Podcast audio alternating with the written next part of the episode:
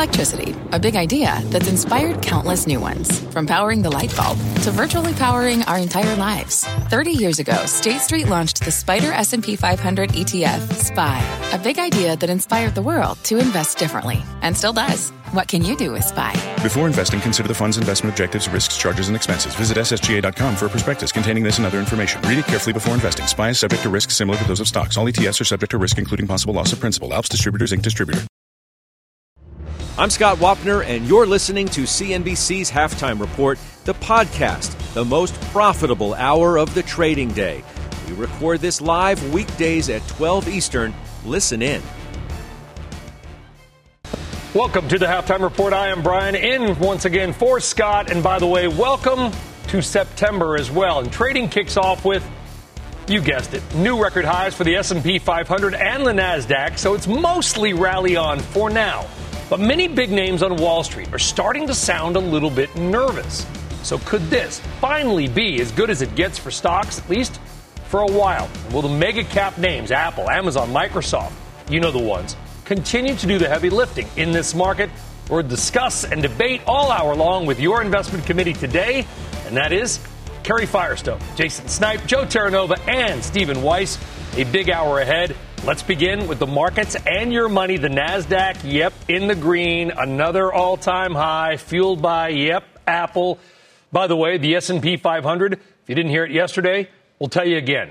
Coming off seven straight months of gains. That is the first time that has happened since December of 2017.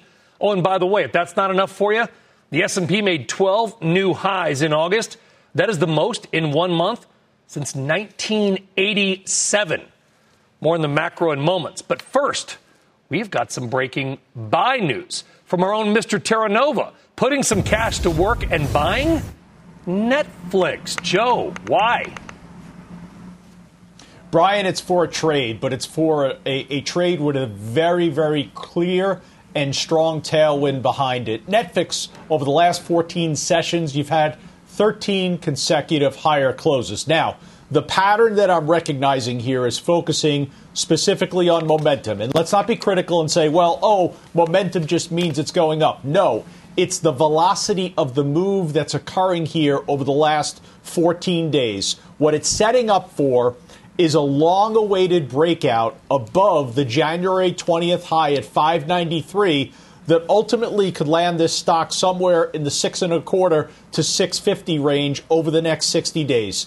It is the exact same setup that we saw in Amazon, which basically fell asleep from September 2nd of last year until the spring of this year, and then finally made that similar type of trade where it breaks out. Now, I know you've got Seinfeld coming on October 1st. Yeah, that's great news. I like that fundamental catalyst as well, but this is really technically uh, motivated for May entry. I think you've got a low risk here point of reference somewhere in the 540 ish level, and you're really going to be playing for six and a quarter, 650. But I got to tell you, from a technical perspective, there is no better chart right now that I can find wow. uh, as it relates to the mega cap technology names. Just quickly before we get to Kerry, so I'm going to ask you said it's a trade. You referenced Seinfeld, so yada, yada, yada. How long are you going to hold it?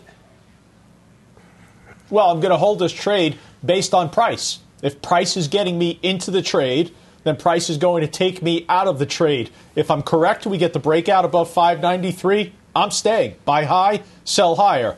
If we fail and we stall and we go back below that 540 level for extended period of time, mm. that's when I'll begin to acknowledge that I'm wrong, and it won't be the uh, the first time nor the last. And I'm sure Scott and the gang will will not let you forget it either, Joe. We know how this works. They save all the video. Oh, right. that, oh that'll that that'll be high, but that that's fine. But Brian, this is a high probability setup. Okay. And again, just go back and study what happened in Amazon.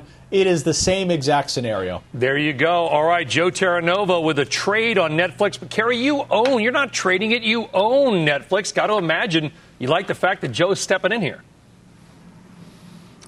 Love that Joe's buying Netflix. So here's why we own it. And we have a profit in it. We bought it last year. You, you remember that Netflix was a fantastic COVID stay at home kind of stock and the, the stock just moved higher and higher as everybody binge watched everything that they could find. And then in September, when a lot of the FANG stocks and tech names began to slip, that's when Netflix began to underperform. It has underperformed for about a year now. And it stopped underperforming on May 13th again when many of the tech names began to have a bounce. And you can tell from the NASDAQ 100 and lots of the names that had been sleeping for a while since the reopening trade came into vogue. It began again to start to look better. Now, on a fundamental side, forgetting the technicals, which I agree with, what we're seeing in Netflix is a return to new content because people had started a subscription to Netflix didn't mean they could produce more content. And there was so little filming mm-hmm. during the entire of COVID until recently. So now we've got a lot more content. We've got 200 plus million subscribers.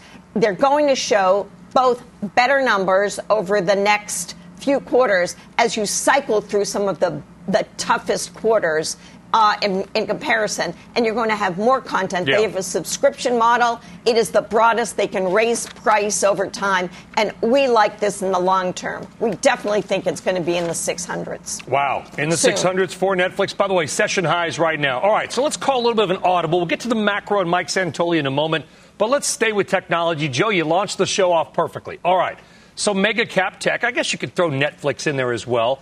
Is on a roll. The Fang Plus names they were all up last month. Some, like Apple, you might have heard about, Alphabet, Facebook, all new names, trading at all time highs. The question is, Jason, if, if these stocks, for whatever reason, start to roll over, and there's no indication they will, it's not what I'm saying, but given that they're 40% of the NASDAQ 100, four or five stocks, can they continue to do pretty much all the heavy lifting?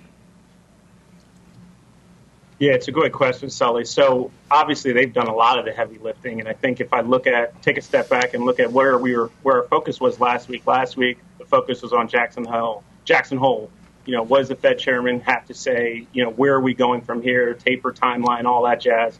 Um, the market liked the comments. You know, he seemed appear to be dovish there and continues to you know stimulate and you know continues to be accommodative.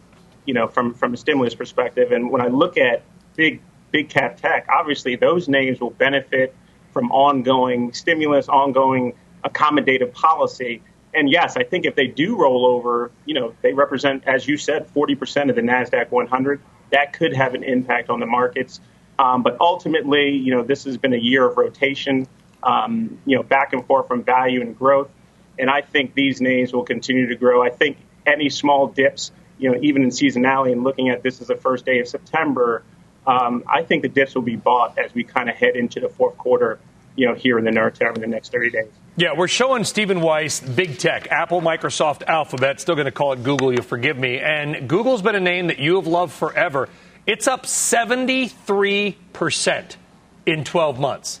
73%. I don't think their business has gotten 73% better.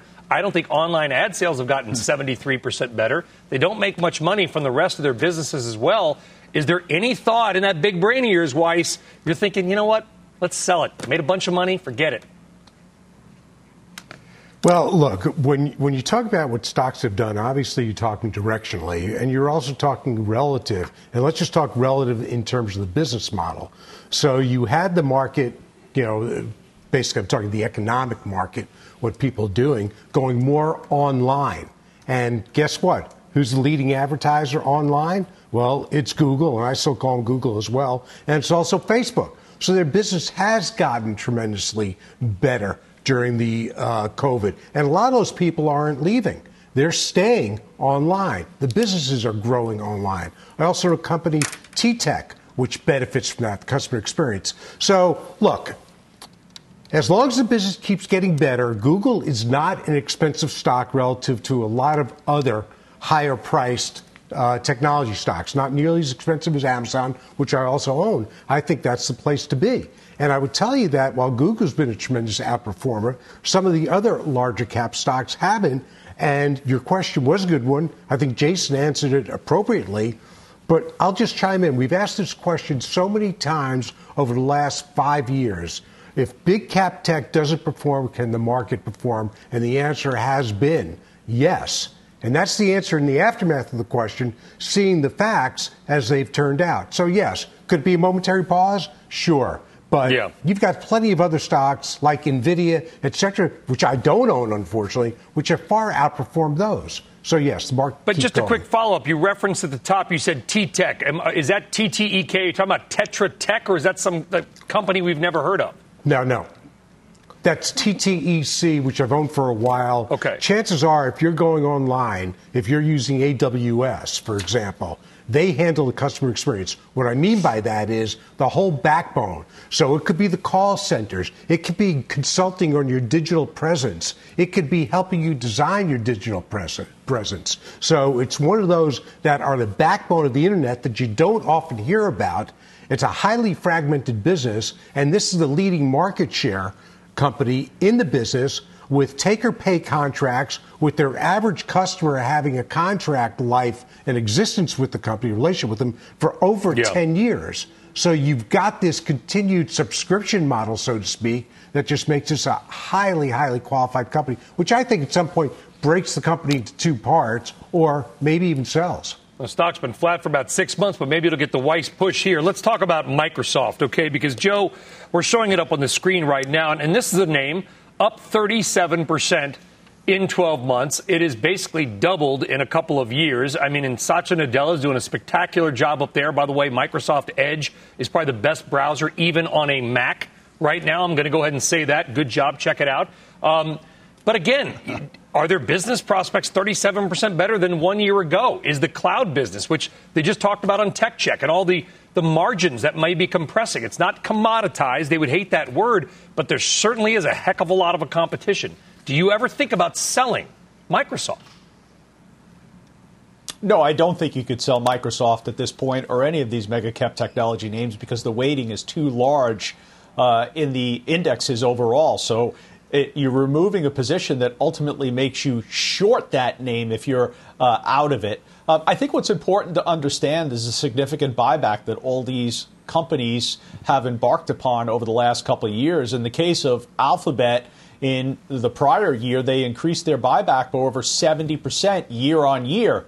30 billion was bought back in 2020. That's a unique circumstance for Alphabet. They're going to increase that to 50 billion this year. And oh, by the way, in the most recent quarter, their revenue growth was up 61 percent. So you're talking about companies that are actually exhibiting the type of revenue growth that's consistent with the performance. I also think, Brian, a lot of the Chinese regulatory pressures have allowed for capital inflows into mega cap technology names. And let's not forget that you have seen a significant paring back in treasury yields that has positioned market players towards more defensive names, more bond proxies, more companies where you get buybacks, free cash flow generation, and double digit revenue growth. And those are the mega cap technology names. So, not yeah. thinking about selling them at all. Yeah, and you know, and Jason, I know people are probably think, why is Sully talking about selling? Because if you're a good investor, you, you want to know when to buy, but you also need to know when to sell. We don't talk enough about it on this network about knowing when to sell. Take the profits. You never lose money by taking a profit, yada, yada, yada, all these other Wall Street axioms. You are a huge Microsoft believer. But again, I ask you the same question. At what point you say, awesome company, but I've made my money, there's better opportunities elsewhere? Or is this a, a lifetime holding? Yeah. Yeah, so absolutely. I think sell discipline is so important. But I think Joe makes a great point here in terms of how is Microsoft viewed, you know, from a market standpoint. I think – you know, a lot of these big mega cap tech names had had become almost defensive names because they're so large. They represent so much of the industry that even even if you you know you had a growth perspective early on, you've been invested in these companies for ten years or so. You know, in seasonality, when market trends and how things evolve and change, you know, I think they've continued to evolve and grow as, as sentiment has changed. So, you know, ten years ago, you might not have said market, Microsoft was a defensive company, but now at a two over two trillion dollar market cap, it could be viewed as such. So it's hard to let go of these names. I think they, they are staples in your in your portfolio, and I think you have to continue to ride with them. Yeah, I think that's something hey, that's sort of a, a skill we don't talk point? about enough is the time to sell. Jump in here, Joe. Sully, that was me. I, oh, I, Stephen, sorry about that. Uh, no, that's problem. That's uh, look, stocks really trade on expectations, as, do markets. Let's talk about stocks. So, as long as, as the CEO of mm-hmm. Microsoft continues to do a good job managing expectations on the street, under promising and over delivering, the stocks can go higher regardless of what the valuation is. And if you take a look historically at the stocks that have done the best, that's what managements have been able to do. So I continue to see that happening with Microsoft. So I'm less concerned about valuation. You know, Amazon, which is a name you mentioned before, is kind of interesting because we don't know how the new CEO is going to be able to deal with the street. Bezos wasn't very visible with the street, but we knew what the company would do. So that's that's one that, that's kind of interesting to look here. But I think that's how you got to look at stocks. Do they do companies do what they say they're going to do? If they do, they deserve to continue to be owned by you. Yeah, you know, that's an excellent point on, on Amazon. And you, you, you look, Kerry, at an Amazon and you think, all right, this has been one of the greatest moneymakers in the history of humanity. However, it was that under the leadership of Jeff Bezos, a man now more concerned about going into space and sort of passing on his legacy to Andy Jassy. Jassy ran AWS amazingly. That's why he got the CEO job. But do we trust him as the CEO of the entire company? It is basically a giant store. It's a consumer products company and a retailer all rolled into one. Does it make you nervous about a new, untested CEO coming in? Well, I, I, don't think so. Uh, I think AWS was an incredible venture that's built itself into one of the largest tech companies if it were on its own in the world. And Jeff Bezos, as many uh, original CEOs, was becoming less involved in the day to day operation. And it's unclear to all of us how much he had to do with the day to day work of, of Amazon, which, as we know, is becoming the dominant consumer mm-hmm. brand in the world. You know, we, we can't dismiss it.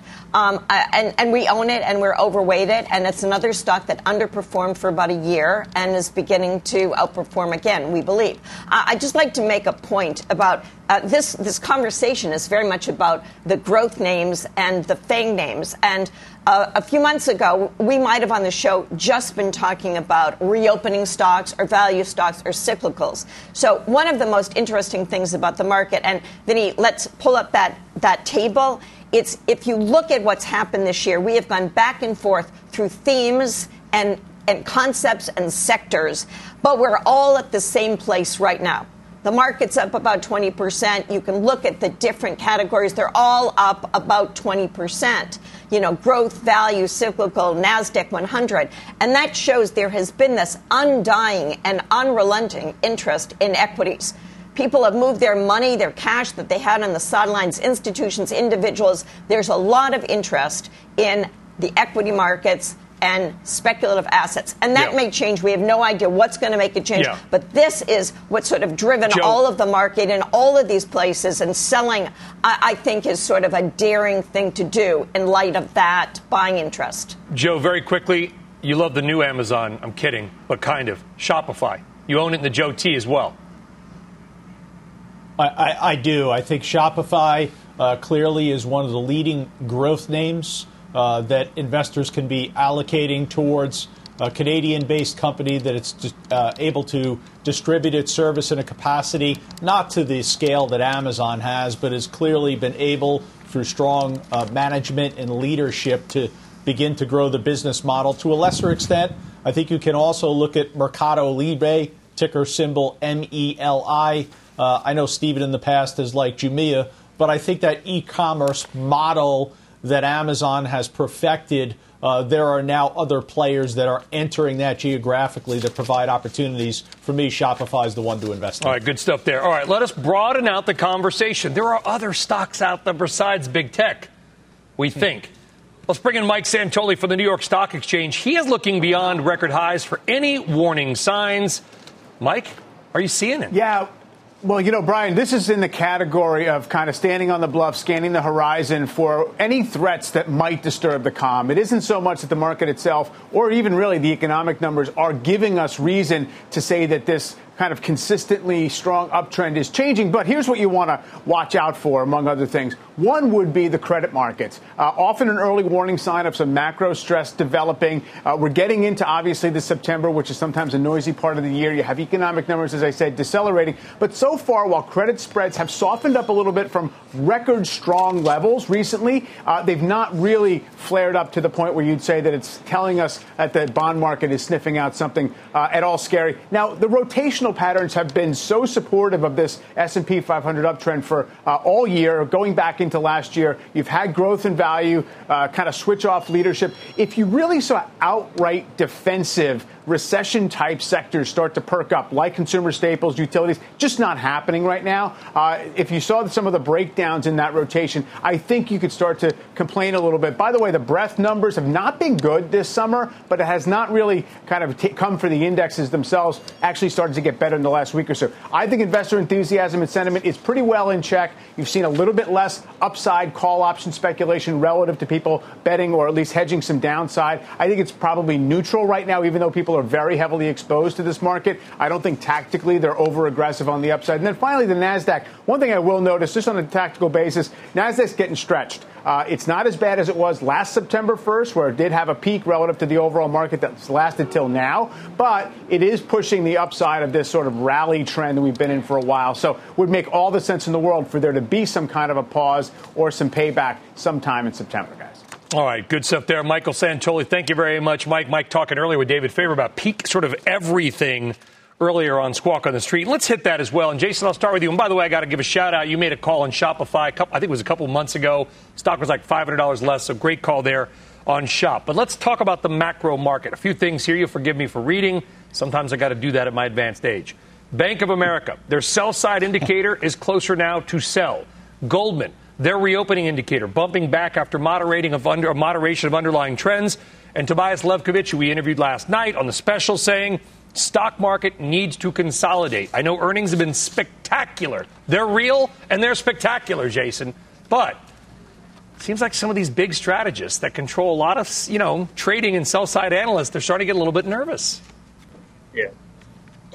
Yeah, so I, I think it's important to take a contrarian view. Obviously, when you're all on one side of the ship, you know, that could be concerning. You know, one of the things I, I, I failed to mention earlier, you know, is small cap growth. I mean, small cap growth is up five, was up five and a half percent last week. I think that's a good indicator of where market sentiment is.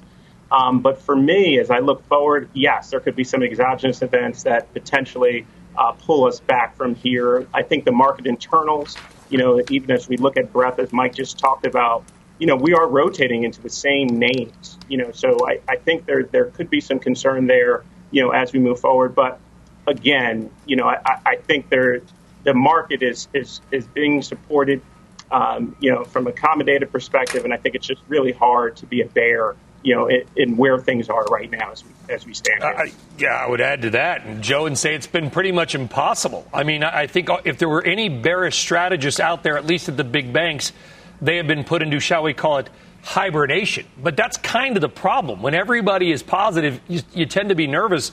We are seeing some now, the bulls, starting to not be bearish, but certainly saying, look, this indicator is a little bit hot, that indicator is a little bit hot. Are we running maybe a little too hot? Yeah, I, I, mean, I almost wish we'd get this correction over with. I yeah. gave you this statistic on Monday. We, we, we keep citing, you know, that we haven't had a 5% decline in 10 months. Well, you don't have to go back very far. You go back to 16 and 17. You didn't go down 5% for 20 months. But, you know, let, let's get the correction over with at some point. The correction would involve a lot of the mega cap technology names kind of relaxing and pulling back here. Uh, I do think a critical indicator towards if you get a correction is going to be Treasury yields. Uh, clearly, value, which has underperformed growth quarter to date, growth's up eight percent for the S and P. S and P value is only up one percent. You've got a bump here in the U.S. 10-year Treasury yield from 1.12 up to 1.32. Well, I want to see that yield go even higher. That would take a lot of the negative yielding global debt and put it into positive tre- uh, territory. That's a good thing. That means an extension of the equity market appreciation. But, Brian, if we get a pullback in yields, if yields fall back to 1.12, I think you've got a little bit of a problem there for the market. It doesn't look like energy and materials really wants to participate here. So a pullback in yields is going to kind of take away the opportunity for financials, industrials that value catch up to occur in the market. So to me, that would be a critical indicator towards if this correction is yep. actually going to unfold. What's the direction of yields? Weiss, your take? You just want to get it over with? Take the medicine? Oh, actually, you know, uh, I'm going to put forward a, uh, a radical thought, which is that the typical corrections that we've seen past years, we're not going to see as often as we did. I'm not saying there won't be a 5 or 10% mm. or even at some point maybe a 20% decline, but because so much more money has gone passive, the top line of the index of the indices seems to hold up fairly well, and we've seen these major corrections, five, ten percent, even twenty percent in various sectors underlying the market. Look at energy, look at small cap. That's balanced, but it corrected. Take a look technology. We've had a series of rolling 10% corrections there. So there are corrections in the market. It's just not in the top line. And I think that will continue to be the trend going forward. So we all talk about September as being the worst month of the year. I'll take it. The average decline in September is half of 1%. There's no there there. There's nothing to do. Even if we're down 1% or 2%, what are you going to do? Sell and then trigger taxes? And a lot of strategists don't take taxes into consideration, nor going back in when the market yeah. recovers. So for me, ignore the overall market calls, focus on sectors, Focus on stocks. Ignore small cap, big cap. Stocks and sectors, period. End of story. Taxes, which, by the way, according to some proposals, are likely to go up. And that's something that we also need to consider. If people start thinking that's going to happen, do they take maybe some of that capital gains hit or investment hit or income hit now? We'll talk about it, I'm sure, on another show. All right, up next, Mr. Wonderful himself, Kevin O'Leary, will join us because he just bought a brand new stock that is up nearly 50% this year. So he's buying when the stock's already up 50%. He just bought it. We'll tell you who it is, and he'll tell you why he bought it. And a reminder you can always watch or listen to us live anywhere on the go. The CNBC app, markets at record highs, the Russell 2000's up even. We're back right after this. Old Dominion Freight Line was built on keeping promises. With an industry leading on time delivery record and low claims rate, we keep promises better than any other LTL freight carrier because we treat every shipment like it's our most important one. Visit ODFL.com to learn more. B2B selling is tougher than ever, and we feel your pain. If you're struggling to close deals, consider giving LinkedIn Sales Navigator a shot. This sales intelligence platform helps professionals like you engage high value customers drive higher revenue, and increase sales performance. Sales Navigator also guides you in targeting the right buyers, highlights key signals such as job changes or which accounts you should prioritize, and uncovers hidden hot prospects so you can find those buyers that are most likely to convert. Fueled by LinkedIn's 1 billion member platform, Sales Navigator gives you the most up-to-date first-party data, enabling you to unlock conversations with the people that matter. Right now, you can try LinkedIn Sales Navigator and get a 60-day free trial at linkedin.com slash halftime report. That is linkedin.com slash halftime report for a 60-day free trial. Let LinkedIn Sales Navigator help you sell like a superstar today. Just go to linkedin.com slash halftime report and get started.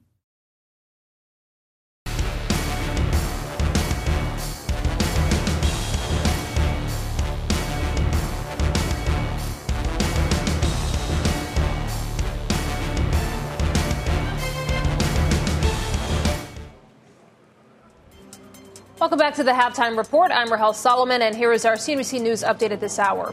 NBC News is reporting that more than 15 million doses of COVID vaccine have been thrown out in the U.S. That number, according to government data obtained by NBC, while that is less than 4% of the vaccine administered to Americans, it is more than previously known and also likely an undercount due to incomplete data.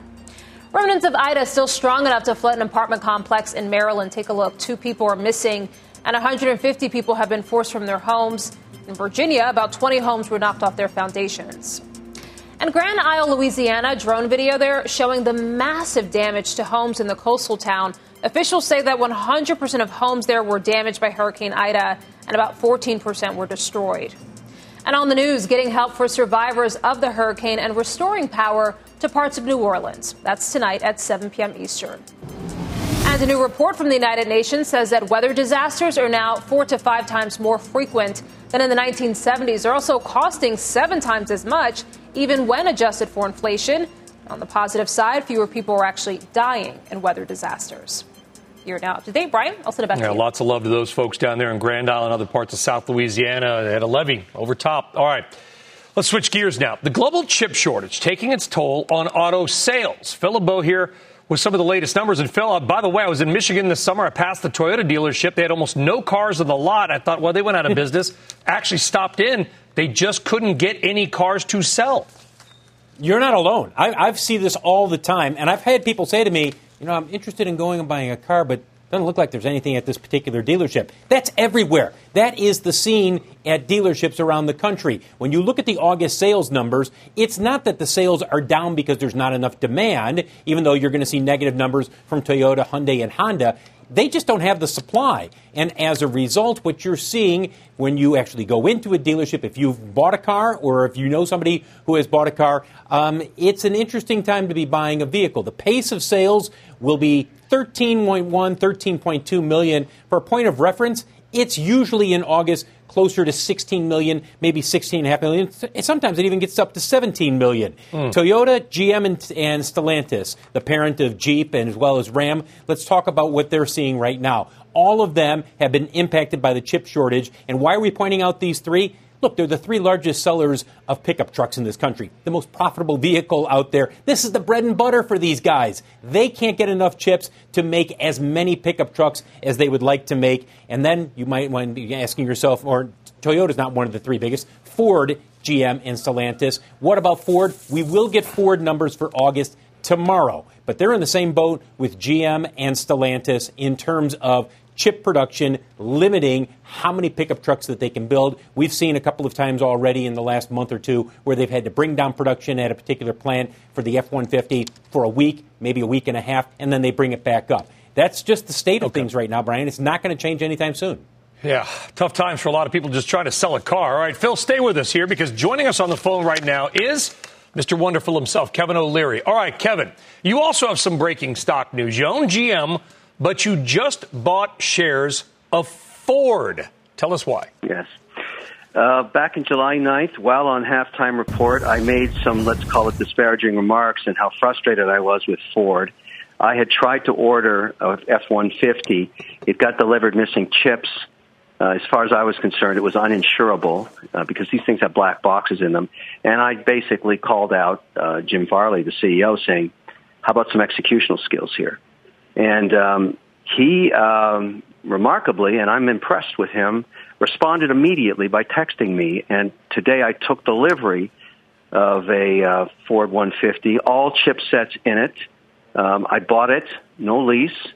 I've been offered three people have already come by to offer me more than I paid for it. Uh, the demand for these vehicles is insane. And my challenge, you know, to all the Ford executives I've dealt with since July 9th was, you deliver me a truck make me a believer and I'll become a shareholder. So I bought some stock, uh, one third position, 1.6% of a mandate that's allowed to go up to 5%. Yeah. And my thesis is this. The demand is insatiable for this brand. All they have to do is execute. So it's back on Farley. I'll buy more stock if he can start delivering. And, basically, he's got to squeeze the supplier. He's got to do whatever he has to do. The product has not had any flies on it. The brand is still intact. My investment thesis is you know, I want the electric truck. Everybody wants the electric truck. They got a brand. Now execute. Go figure it out. Make it happen, yeah. and you'll get more shareholders. more shareholders. You know, they say that rich people drive nice cars. Really rich people drive pickup trucks. Stick around, Kevin O'Leary, uh, Phil LeBeau. Uh, let's talk about that. Okay, it's not just. I thought when they told me that O'Leary had bought shares of Ford, I thought they were going to say, right. Is it because the potential monetization of Rivian. Rivian, the electric car company you know very well. By the way, a car yep. that I think is spectacular looking, the R1S, more the SUV than the truck. I may or may not be interested in one. We'll see. Uh, they've got a value proposition there. If Rivian goes public, Ford could suddenly, I guess, print some kind of a nice paper profit off that IPO, could it not? Sure. Absolutely. And we do expect that Rivian is going to be in demand once uh, those vehicles start to come off the production line, which is likely to happen either later this year, early next year. They're going to start a production downstate Illinois. Uh, that's expected to happen sometime in the next few months. Uh, and there's a lot of optimism about Rivian. But getting back to what Mr. Wonderful is talking about with Ford, this has long been the key point that Jim Farley has been hitting at. We've got a strong brand. People love the F 150 we need to deliver and we need to execute. So if he can, if he can do what he has said they need to do and what Mr. Wonderful is alluding to, yeah, they can go much higher. The question is, will they be able to execute given this environment with the semiconductor shortages, Brian? Because this is not necessarily a Ford issue, it's an industry issue, especially with COVID 19 impacting so much of the chip supply coming out of Asia right now. Yeah, Weiss, are you a Ford believer? I'm a believer you know, in. in I, I don't really have an issue with. Stephen, go ahead. I, I don't have I, don't have an issue with Ford at all. Uh, Hardly an Farley, endorsement. I hear great things about him. How was the dinner? I don't have but, an issue with it. I, I don't, well, I don't have an issue with it. I'm not short it, but I'm not long it. I'm playing Volkswagen, which will be the number one seller of electric cars in the world maybe next quarter, but definitely next year. Number one, they put 50 billion in it, far more than GM, far more than Ford, and they are one of the largest car sellers with the largest market share in China, where others have been unable to succeed. So it's a true global brand that had the vision of electric far before any of the others. So, yeah. and it's also dirt cheap at about seven times earnings. so that's the one I'm playing. Um, hmm. And you know what? If if the Ford family gave up control of the company, I'd be more inclined to buy Ford. Okay. But at the end of the day, Bill Farley answers to the Ford family, including the young Fords that have just been put on the board. So that's what makes me not so crazy about it. One more thing, Brian. Yeah. I've got so much upside if Volkswagen spins out Porsche, which outsells in terms of growth Ferrari, with Ferrari at 40 times earnings and Porsche part of owning 53% of Volkswagen again, yeah. seven times earnings. Yeah, Phil, quickly on that. You know, I yeah. just did a 500, by the way, it's on cheap plug on CNBC.com. I did a 500 mile road trip at a Polestar 2, you know, talk about the charging challenges. Right. The Taycan ch- charges faster than anybody. You just got to be able to pay $200,000 for the privilege. Hmm. uh, how strong is that demand for the Lightning? And what, what are they saying about the charging times and the range? Well, they've already given out a, a, number of what their estimates will be in terms of, of, the range and the fast charging. I don't have the exact numbers, Brian, in terms of the time, uh, but the range will be there more than what uh, what people are driving uh, on a daily basis. And, and look, I understand where you're coming from and what you did with your road trip. The fact of the matter is, the vast majority of people who have an electric vehicle charge at home. Yes, Do but they, got you got to be able to drive. Your car has to you, be utility 100% of the time, not just 95%. You got to want to go to are, grandma's are, house once in a while. You are you are correct, Brian, and that's part of where the infrastructure comes in. I do not think it's a uh, it's a, an impediment to the growth of electric vehicles. Not now. Now that may change in three, four, five years, but not now. I rarely, yeah. I don't think I've ever come across somebody saying, "Gee, I would like to buy my electric vehicle, but I can't drive it to Ohio." I mean, they. It, well, I understand what you're hmm. saying, but it's it's not right now. It is not stopping people from buying electric. I may or may not have a deposit in on a company we just recently talked about. We, you know, and I did a lot of Midwestern road trips. I did think about it while driving to Michigan back and forth a bunch sure. of times this summer. It's it's in my head, but it hasn't changed my mind. I'll yeah, just leave see? it at that. Okay. Phil LeBeau, thank you. Kevin O'Leary, appreciate it, buddy. Thank you very much. Take care, my friends. Bye-bye. All right, enjoy that truck. That's a hoss. All right, don't miss CNBC series Money Court with, you guessed it, Kevin O'Leary. A new episode airs tonight at 10 p.m. The winner tonight's episode, by the way, gets Kevin's truck. I'm kidding on that. It's not legally binding. All right, we are tracking the trades next. We're going to debate the committee's best and worst. Hold their feet to the fire portfolio picks in the last month, and if they're sticking with them or just saying, you know what, go away. And by the way, speaking of stock picks, do not miss my chat with top-ranked fund manager Amy Zhang. That is today online, CNBC Pro, 1.30 p.m. She sent me the list of the names last night, some really cool small cap picks. That is on CNBC Pro. If you're a member, sign in. If you're not, sign up. We'll see you there at 1.30 as well. We're back right after this.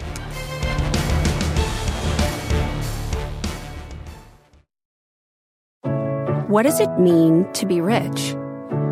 Maybe it's less about reaching a magic number and more about discovering the magic in life. At Edward Jones, our dedicated financial advisors are the people you can count on for financial strategies that help support a life you love.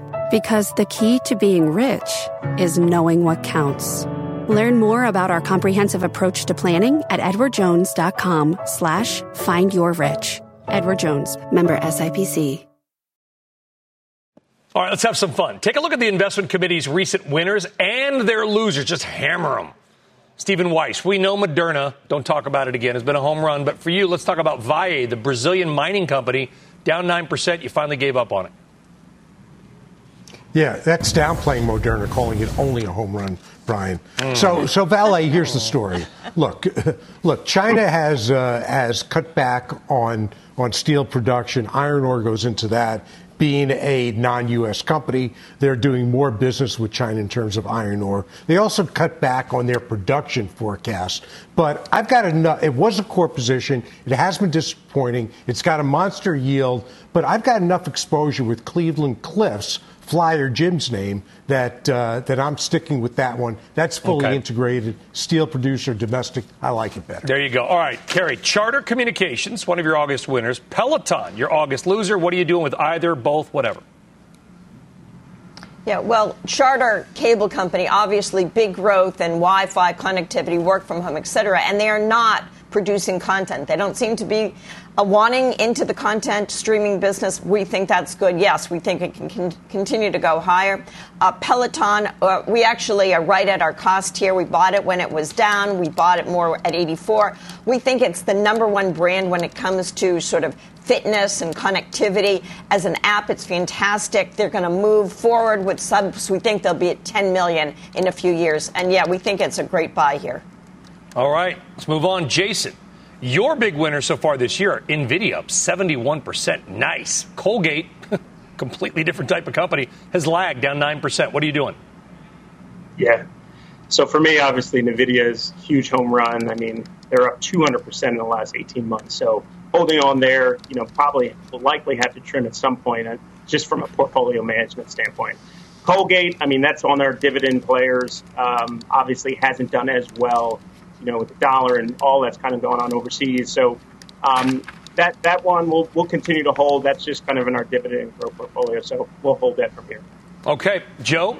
Fortinet was your winner for August, up 16%. Nice. Lam Research, though, weird, down 5%. Every other semiconductor has been red hot. What the heck's going on with Lam? Well, Lam Research has uh, been the one semiconductor where you've had outperformance over the last 18 months. So it's a little bit of mean reversion.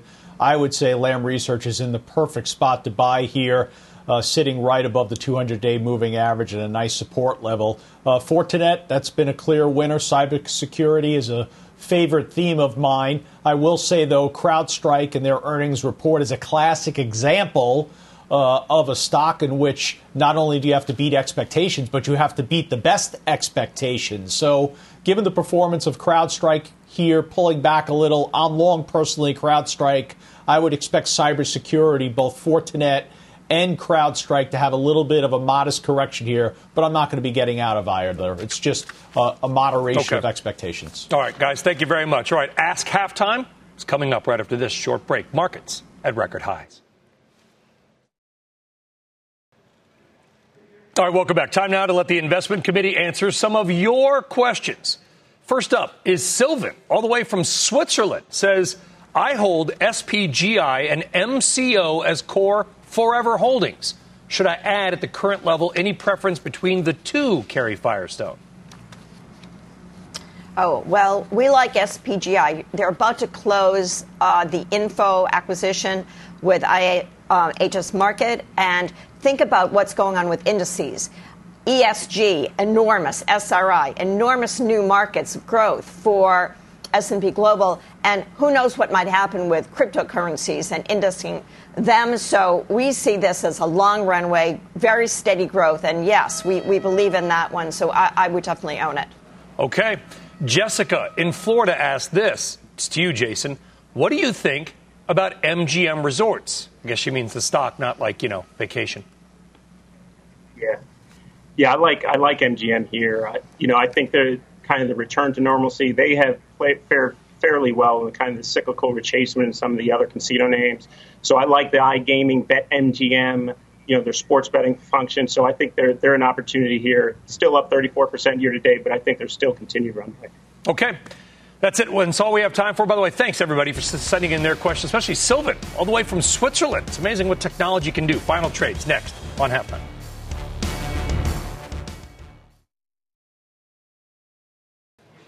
All right, got to take a look at Netflix at session highs up more than 3%. Joe Terranova, you just bought it, you talked it up. It looks like the market's responding. It's a trade that hopefully uh, I'll be in for a very long time, and it breaks out above its previous high. All right, good stuff there. All right, time now for your final trades, and we'll start with you, Joe, and don't say Netflix. I mean, you can. Well, unfortunately, I have to address what's going on with, with AbbVie. The FDA uh, issuing today a very unexpected label warning for AbbVie impacting their rheumatoid arthritis drug. Understand that's 12% of their overall sales. So it's a big problem for AbbVie. I'll probably sell at least half here Wow. and hope that sale is a bad sale. Selling discipline. Kari, your final trade. Wabtec, infrastructure, rail cars, rapid transit, cheap, cheap stock here. You go, Erie, Pennsylvania. All right, Jason. United Healthcare, I think there's opportunity for margin expansion in their Optum and uh, managed care business. And Stephen Weiss, final trade. Freeport, it started to reverse back higher. Volume in the commodity has picked up. I think goes back to the old highs. Yeah, you're going heavy in these commodities. You talked about Cleveland Cliffs, really an iron ore miner, and some other business. Now Freeport McMoran, I'm going to call you Heavy Metal Weiss.